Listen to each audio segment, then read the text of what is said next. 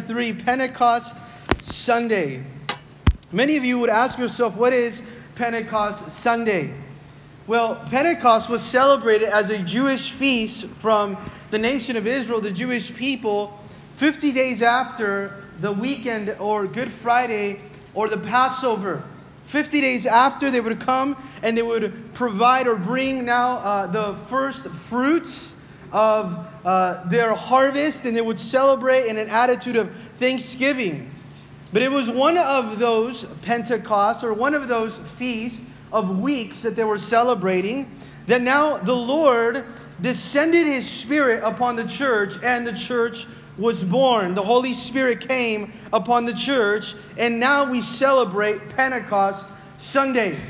You know, we are getting ready to really study this message and to really put together the service of today, knowing that it was Pentecost Sunday. The Lord really encouraged me and reminded me that the church and we maybe were concentrated on quarantine when God wanted us to look towards Pentecost, right? A lot of us, we wanted to think about quarantine 40 days, and after that, everything's going to go back to normal. But the Lord said, no, I want you to draw your attention out of the word quarantine, and I want you to look, and I want you to have your attention towards Pentecost.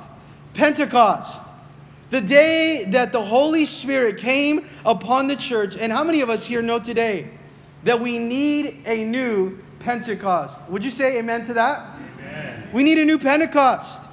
I mean, throughout this time we've learned and we've been able to see that not only is the church was back then or the church is today, but the church always will be more than essential. And the church is called now by the power of the Holy Spirit to go out and to reach out. To go out and to be filled with the Holy Spirit and to really pray, to be a church that is prayed up, to be a church that is Spirit-filled, because God has called us, notice this, a light in the world. You're the light in the world.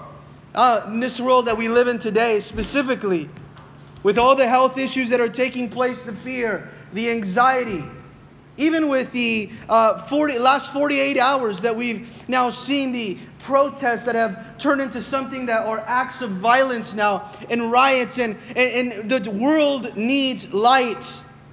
The world needs light. And more than standing on one side or the other side or trying to define justice, why don't we try to show them the light? And that is Jesus Christ. In fact, you were called to be a light in the world. What does that mean? As a Christian, as a believer, I want you to know that you are called to be a godly influence. You see, there's a lot of influences in this world today, but how many of those influences are godly influences?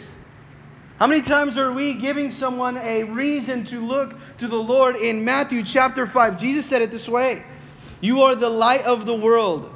A city that is set on a hill cannot be hidden, nor do they light a lamp and put it under a basket, but on a lampstand, and if it gives light to all who are in the house. Let your light so shine before men that they see your good works and glorify your Father in heaven." That is your calling. That you would be a light in the world. That we would be the light in the world. And I pray really that today, before we call ourselves anything, that we would call ourselves a Christian. Because we want to turn people to Jesus. We want to show them who Jesus is. Not only has He called you, but on Pentecost Sunday, He equipped you. How is it that I'm called to be the light in the world? How is it that I can stand as a godly influence, that I can stand in the gap, in the midst of chaos, and show people Jesus? Well, He equipped you with the Holy Spirit. And the Holy Spirit came upon the church and baptized the church and gave the church power. You see, we need to be powerful Christians, filled with power, not powerless Christians.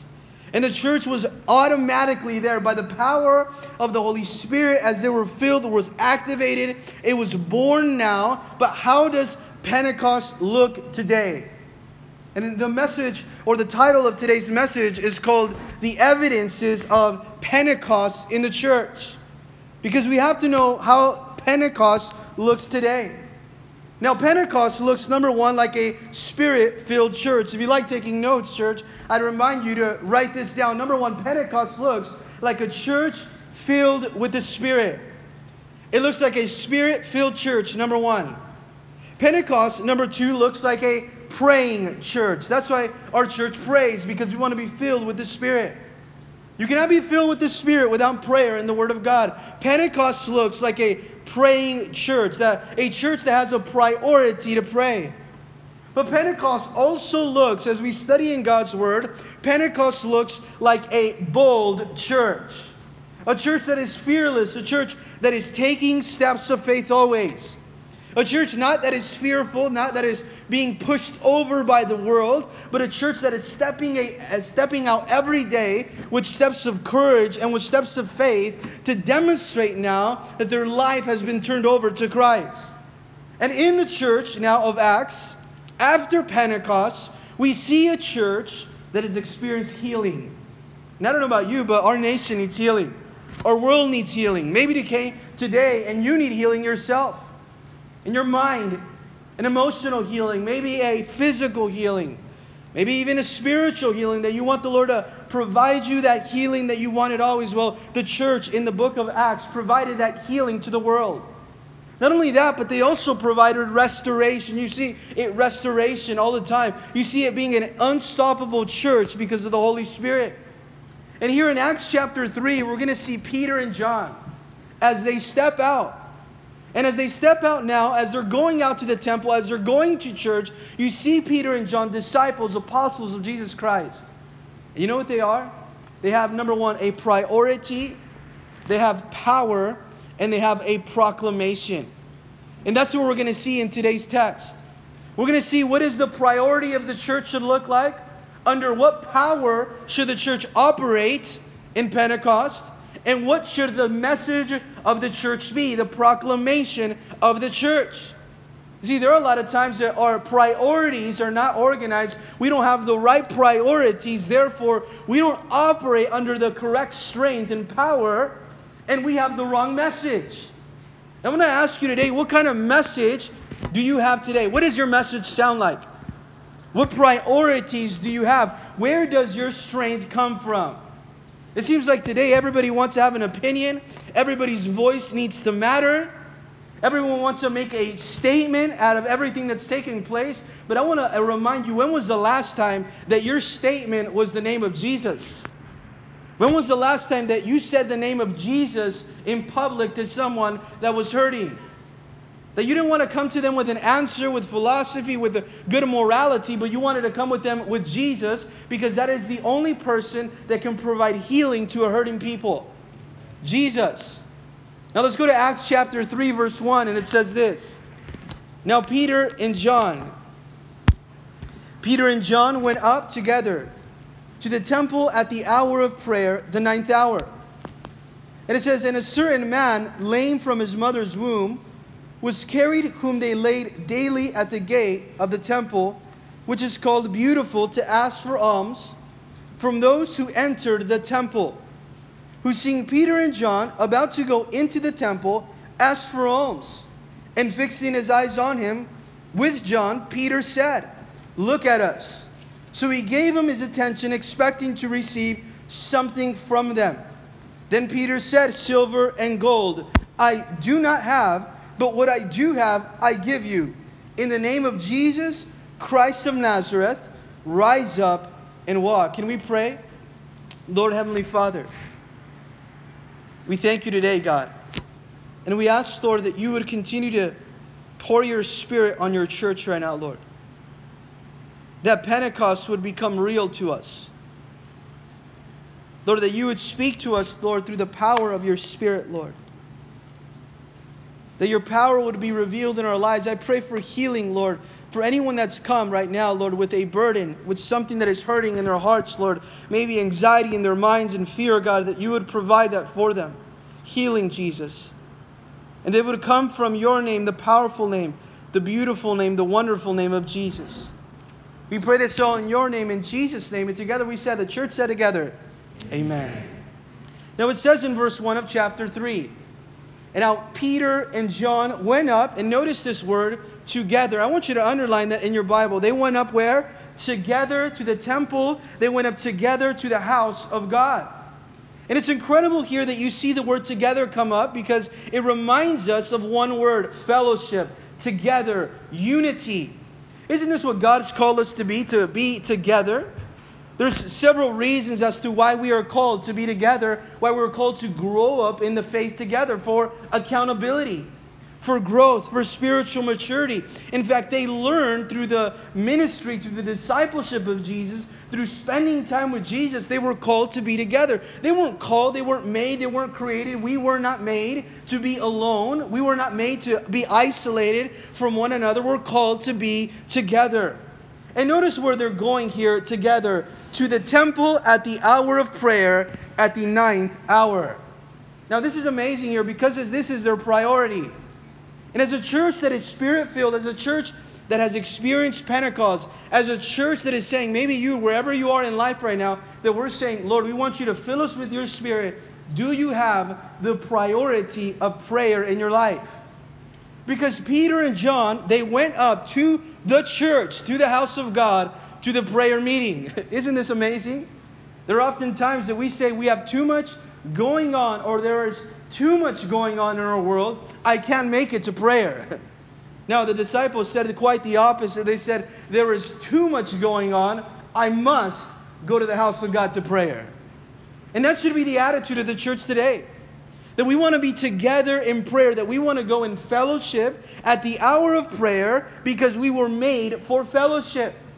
And these men understood that in order for them to continue to be refilled by the power of the Spirit, in order for them to receive a divine refill of the Holy Spirit, they had to come to a place where their lives were dedicated to prayer. And they refused to serve without prayer. They refused to live on empty. You know, there are times in our lives where sometimes we're empty. We're dried up. We're frustrated. We're tired. We're discouraged now. Maybe even depressed now. Serving, living, maybe trying to serve your family, serve in church. With everything taking place, overwhelmed, living on empty. And here these men understood that they could not live that way. Therefore, they had to go together to pray. Now, you notice automatically here in verse 1 that they did not do one thing. They didn't forsake the assembling of themselves together. You see, it was so important that they fellowship together. Peter needed John, and John needed Peter. And they needed to go to church so that they can grow. They had a desire, a hunger for the presence of the Holy Spirit. And they said, if we want the Holy Spirit, we are called not to be independent, but to be dependent of fellowship, accountability, and prayer. Why is prayer so important? Because it's only praying men and women that can influence God in their prayer closet. It's only praying men and women that have influence with God. It's only praying men and women that the Holy Spirit dwells upon. It's only praying people now or a praying church that can represent God in the world. You want to represent God in the world? You cannot do it without a prayer life. Oftentimes in our life, the reason why we cannot represent God the right way is because we have failed in the area of prayer. But these men go up to prayer in the house of God, and it says in verse 2, and a certain man lame from his mother's womb was carried, whom they daily at the gate of the temple, which is called Beautiful, to ask for alms from those who entered the temple. Now what happened here? They go to the house of God and they see a man there that was lame, that was weak, that was crippled from his mother's womb. And as he was there at the temple, they saw him here. And I love this because this man was there standing outside of the house of God. It gives us here representation that the temple is a hospital for those that have needs, those that have weaknesses, those that are vulnerable, those that need someone to reach out to them. And there at the door of the house of God, or there at the temple now, was the hurting, was the weak, and was the broken, was those that are in need. You see why it's so important for the church doors to be open? A lot of times we start to think about, why is it that we open the church? Why is it that we gather together? Why is it important that we meet? Because the church is open as a hospital for those that are in need, that are broken, that are weak, that need the Lord. Those that need a touch from the Lord. And he was there now at the gate called Beautiful now, where he would meet the power of Jesus Christ. And he learned there at that gate called Beautiful the beauty of the healing power of Jesus. But why was he there for it? That he was there asking for money. Right at the doors of the church was the needs. Have you ever noticed that sometimes where we ask ourselves, where are the needs that God wants us to meet? They're right here, right in the body of Christ. It's the person right next to you sometimes. It's the person that you passed by as you enter the house of God. Those are where the needs are at that we ought to meet, and all around us in our world as well. But here it goes out in verse now 3 and 4, and it says, who seeing Peter and John about to go into the temple, asked for alms. He's asking for money, as he is a man in need, crippled from his mother's womb, that he could not walk. He could not now work for himself. In verse 4, and fixing his eyes on him, with John, Peter said, look at us. Now what has happened here? Fixing his eyes on him. Who is fixing his eyes on him? This is now Peter and John, and they fix their eyes on that man. They fix their eyes on that need. In the middle of being in a crowd of many people, in the middle of a lot of movement that was taking place that day, what Peter and John do is they stop and they pause, and they're never in a rush to stop for one person and to look at individuals. And to say, you know what, we're going to pause and we're going to look intently. We're going to fix our eyes on this person and we're going to focus on them. It says here that he told them, look at us. He called for their attention. He's saying, we're going to take ownership of this situation and we're going to tell these people that are outside of the house of God to look at us. Well, isn't that the responsibility of the church? That as we have our eyes fixed on Jesus, we can notice the needs around us. I love that it says here that in verse 4, that it says, and fixing his eyes on him. You know why Peter and John were able to fix their eyes on him? Why were Peter and John able to fix their eyes on the needs? Because their eyes were already fixed on Christ. And you can never notice the needs around you if your eyes are not fixed on Jesus. It says here, he told them, now look at us. He did not ignore the needs. He didn't pass by the needs. He didn't look away from the needs. Now the church said, look at us. Look at the needs. Look at us.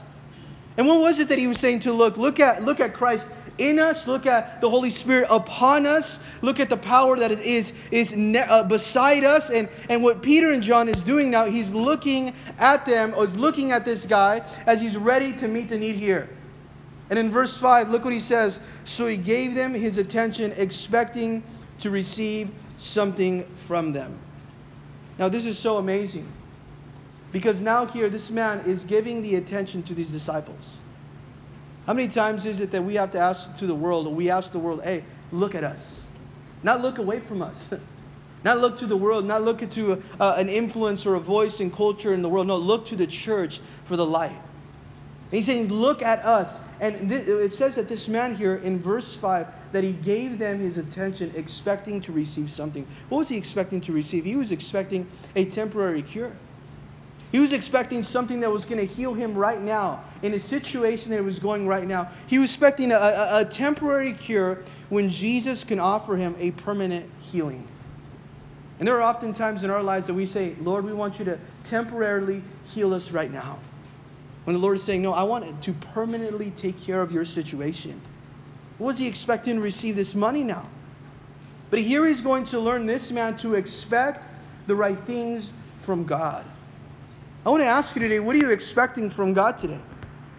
There are times that we settle for much less than when God wants to give us, and we rob ourselves from the blessing now, because we want God to support our present condition. When He wants to provide us a permanent healing to restore and change our lives completely. And that's why you see that these men were able to fix their eyes on the Lord and fix their eyes on this man and address the need, not ignore the need, not just pass by the need, but said, look at us. He gave them his attention. And not only do you see the priority in prayer here, but you also see the power that comes from men and women that are in prayer. Or is there any power that's coming out of your life today? Are you calling out the needs that are around us and saying, you know what, look at us. We have something that we can give you. And it may be not what you expect. It may be not what you think, but it's what you need. This world today is looking for so many answers.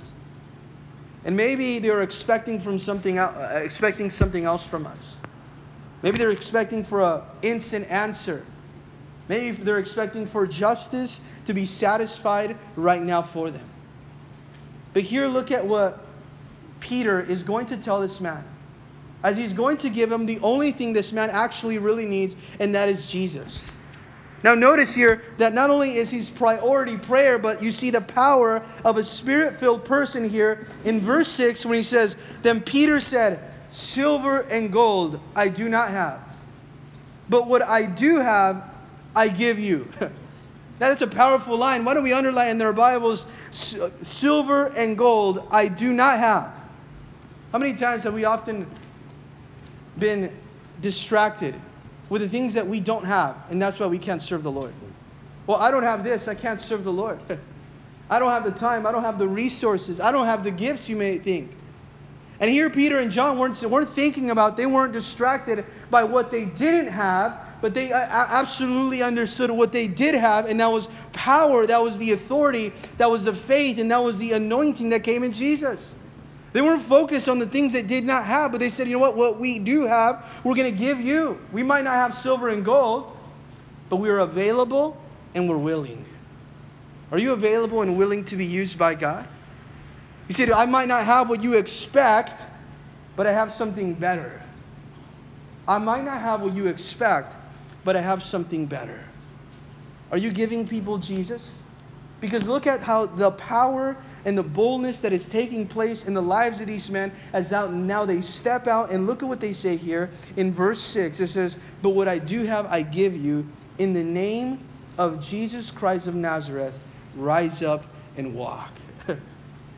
Wouldn't you just be amazed to be there that day, to see how that would look? Silver and gold I don't have. I don't have what you're expecting, but I have something better, and that is Jesus now. And they step out in faith and boldness and said, in the name of Jesus, rise up and walk now. Stand on your feet. And he gives and he puts all their attention, not on Peter and John, but on Jesus. He doesn't want, he's not seeking for attention now, Peter. But he's saying, I know what this man needs is Jesus. And you notice here in verse 7 and on that the step of faith that Peter and John took only encouraged this man to also take a step of faith as well. Their boldness only encouraged the boldness or the literal step of faith and walking of this man now. And these were steps of restoration. These were steps of healing. This was steps of putting this man on his feet. This was steps of outreach and speaking life in this man's life, because it says here, rise up and walk. He's saying, you know what we can offer you is power, the power of God. But Peter and John could not offer the power of God. And we cannot offer the power of God to anyone. We cannot reach out in the power of God to anyone until we first have experienced the power of God in our lives. And I want to tell you this. There's a lot of the church that is living without the power of God, without the baptizing of the Holy Spirit in their lives. And that's exactly why we sometimes are still stuck in fear, or still stuck in maybe the world's mentality, or in sin, or in our old lifestyle. That we can reach out to people because we're missing Pentecost, we're missing the Holy Spirit in our lives. These men were baptized by the Holy Spirit. They had a desire and a hunger for prayer. Therefore, they said, you know what? I have something for you. His name is Jesus. Rise up and walk. That was the core of their message. What is the core of your message today? Have you experienced the power of God that you can reach out to somebody and say, you know what, in the name of Jesus, I want to tell you, I want to give you this healing that comes from Jesus Christ. And I want to tell you that we can put you on your feet spiritually, but also that you would meet Jesus, that he would provide even physical healing as well that you need. Do you see what he's pointing them to? He's pointing them to Jesus. Now in verse 7, as we continue reading, it says, and he took him by the right hand. What is he doing here? He's giving this man support. He's giving this man help. He took him by the right hand. And what does he do? He lifts this man up. He lifted him up, and immediately his feet and his ankle bones received strength. You see, these men that had a priority to prayer, that knew the power of God, that proclaimed the name of Jesus, came into contact with this man, and they lifted him up. And instead, the word says immediately. See, after they did that, after they preached Jesus to him, after they had given him the name of Jesus, they reached out with their hand. They came into contact with this man that is in need. They lifted him up and they strengthened him. And then immediately, instantly, the Bible says that he was healed, that he was strengthened them, and they were taking steps of faith together with him. And it says here that his ankle bones received now strength. Notice here, where did the healing happen? The healing happened at the house of God. And I want to ask you today, has the healing happened in your life? Has the healing happened when you receive the healing that comes from Jesus? That you understand that He wants to provide that for you. Because look at what happens to this man that received healing. Look at this man that experienced the power of God. It says in verse 8, so he, leaping up, he stood up. It doesn't say only he stood up, but it speaks about that he jumped up now, this man. As he jumped up, he stood and he walked and he entered the temple now. And as he was walking with them, leaping and praising God. He was rejoicing that he was at the temple of God, that he was at church. Why? Because God had transformed his life. Because the Spirit of God had touched him. Because the Holy Spirit had come to heal him. You see, this man had a reason to worship. I want to ask you, what is your reason to worship today? Because not only because of who he is, but what he's done in your life. What he can do in your life. And it tells us this in verse 8, entering the temple, walking, leaping, and praising God. And all the people saw him walking and praising God. What does it say, verse 9? That he was a walking testimony. Everyone saw him, verse 10, and they knew that it was he who sat begging at alms in the beautiful gate of the temple, and they were filled with wonder and amazement at what had happened to him. Now, what did they notice immediately? This is the man that was sitting at the gate. But he has been healed in these powerful words in verse 10 that says that they were filled with, number one, wonder, and they were filled with amazement at the transformation that took place in the life of this man, that a miracle had taken place at church. Now, I don't know about you, but maybe you need a miracle to take place in your life at church today. Because that's exactly where miracles take place. And they took place because two men named Peter and John were ready. Were ready to pray. These two men that understood the power of God, that had a desire to hunger for God, they said, we're going to go to the house of God and pray. And they made themselves willing as they made themselves available. Notice this, the Lord put someone in their path and saying, I want you to reach out to this person and I want you to share with them Jesus. That was the core, that was the proclamation of their message. Why? Because their priority was prayer. Their power was from the Holy Spirit, number two. And number three, their proclamation was the name of Jesus. And I pray that today, even as we're meeting, even as we start to meet again, that we wouldn't meet without the priority that is in prayer. That when you know that it is time to pray with the church, that we would come because we know that's where the healing comes. That's where the Holy Spirit empowers us in prayer. Not only does the Holy Spirit empower us in prayer, it gives us now the mentality and the eyes to reach out to others and to be a light and to influence them so that our proclamation, so that our message is Jesus. What is your message today? You notice that in verse now 10, it says they knew that it was he who sat begging at alms at the gate called Beautiful at the temple, and they were filled with wonder and amazement. Now think about it. When was the last time that the world looked at the church and they were filled with wonder and amazement? Not the church looking at the world and in fear, but the world looking into the church and saying, there's transformation, there's life change, there's healing, there's restoration taking place in the house of God. We need to go there. Verse 11, look what happens. Now the layman was healed. Look what it says. He held on. Circle that, please. Held on to Peter and John, and all the people ran together to them in the porch, which is called Solomon's, greatly amazed. Were they greatly amazed? They were greatly amazed of seeing someone's life be transformed. But what does it tell us here in this verse 11? That this man, as he walked, as he leaped, I love this. I said that he held on to Peter and John. Why was he holding on to Peter and John? He was holding on to Peter and John as a sense of gratitude, as a sense of security now, as he's now gathered together for support now, for safety, as he's holding on to these men that preached Jesus to him, that reached out and said, rise up and walk. You see how Christianity is called to call out men from darkness, from weakness, from now the crippled state of where they find themselves, and tell them to stand on your feet in the name of Jesus, so that then the world holds on to Peter and John into the church and say, you know what, we want to praise God. But he held on to Peter and John. I want to ask you, who are you holding on to today for support? Who is your Peter and John? Who are you holding on to? Maybe you're holding on to somebody in your life, a Peter or a John. You're holding on to support for someone, but are they people of prayer? Because if you want to continue to stand, if you want to continue to worship, if you wanted to continue to praise God, you must support yourself with those people, men and women, that are men and women of prayer, that know the power of God. Who are you holding on to today? I want to encourage you to ask yourself right now, who is that Peter and that John in my life? For the men and the women. And to say, I want to hold on to those people that are going to lead me straight into the house of God for prayer. I want to hold on to those people that are going to lead me straight into the house of, God for transformation.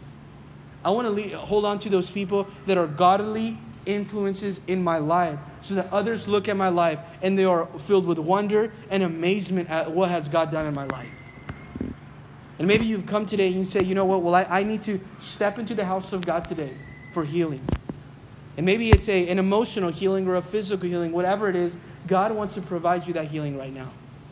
We're going to go ahead and pray right now and ask that the Lord would just minister to us in this time as we meet again.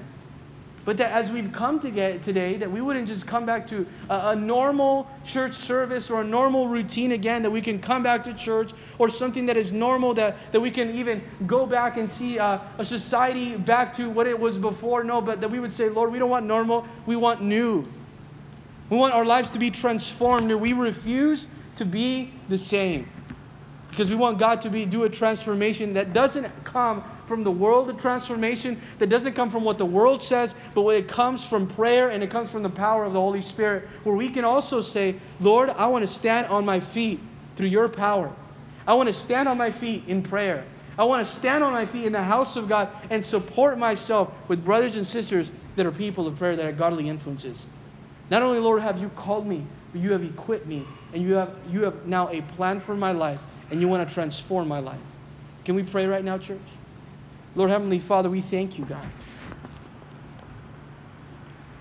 We thank you, Lord Jesus, for your word, God. We praise you for it. We thank you because Peter and John, Lord, men of prayer, have taught us today, Lord, that our priority should be to go together. To not forsake the assembling of ourselves together. And I pray for some of us that maybe needed to be awakened throughout this time, Lord, that haven't been coming to church. But you've called us back to church, Lord. You called us back to accountability. You have called us back to fellowship. Lord, that you've called us back, Lord, to healing in your house. That we would not take for granted to be in the house of God today. Because this is where healing takes place, in your house, Lord. There are some times that we look for healing out in the world. We try to hold on to and support ourselves from people that are not men and women of prayer. And the healing in our hearts continue. But today, Lord, we want transformation. We want you to change our life. It only comes through your power, through the power in the name of Jesus. I want to pray right now, maybe if you're here this morning,